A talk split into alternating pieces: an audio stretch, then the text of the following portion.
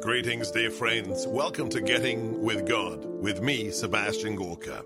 In an age where making time for that which is truly important is increasingly difficult, this modest podcast is dedicated to reconnecting with the truth. The truth that is unchanging, unbending, the truth from our Creator. Each episode will see me reading one or two chapters from the Bible and give you an opportunity to rededicate yourself to that which truly matters. Let's begin. Matthew chapter 5, the Sermon on the Mount. When Jesus saw the crowds, he went up the mountain, and after he had sat down, his disciples came to him. He began to teach them, saying, Blessed are the poor in spirit for theirs is the kingdom of heaven. Blessed are they who mourn, for they will be comforted. Blessed are the meek, for they shall inherit the earth. Blessed are they who hunger and thirst for righteousness, for they will be satisfied. Blessed are the merciful, for they will be shown mercy. Blessed are the clean of heart, for they will see God.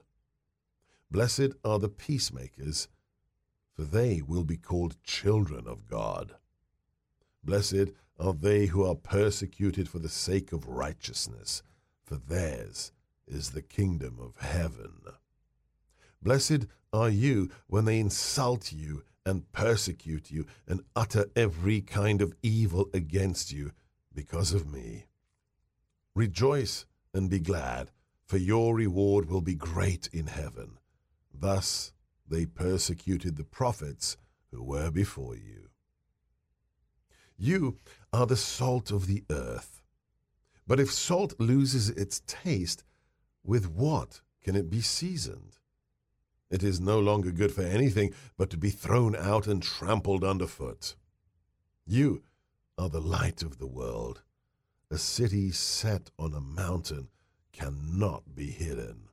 Nor do they light a lamp and then put it under a bushel basket. It is set on a lampstand where it gives light to all in the house. Just so your light must shine before others, that they may see your good deeds and glorify your heavenly Father. Do not think that I have come to abolish the law or the prophets. I have come not to abolish, but to fulfill. Amen, I say to you, until heaven and earth pass away, not the smallest letter or the smallest part of a letter will pass from the law until all things have taken place. Therefore, whoever breaks one of the least of these commandments and teaches others to do so will be called least in the kingdom of heaven. But whoever obeys and teaches these commandments will be called greatest in the kingdom of heaven. I tell you, unless your righteousness surpasses that of the scribes and Pharisees, you will not enter into the kingdom of heaven. You have heard that it was said to your ancestors, You shall not kill, and whoever kills will be liable to judgment. But I say to you, whoever is angry with his brother will be liable to judgment. And whoever says to his brother, Raca, will be answerable to the Sanhedrin. And whoever says, You fool, will be liable to fiery Gehenna.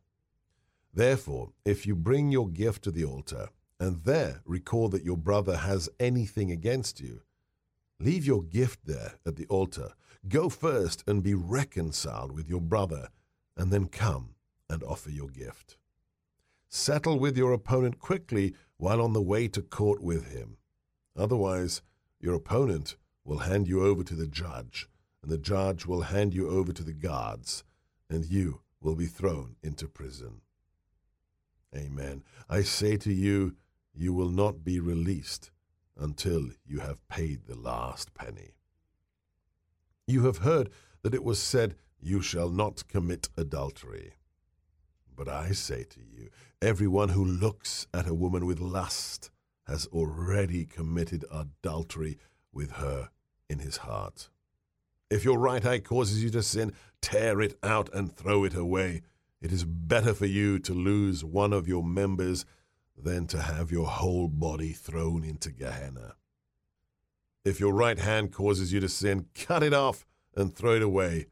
It is better for you to lose one of your members than to have your whole body go to Gehenna.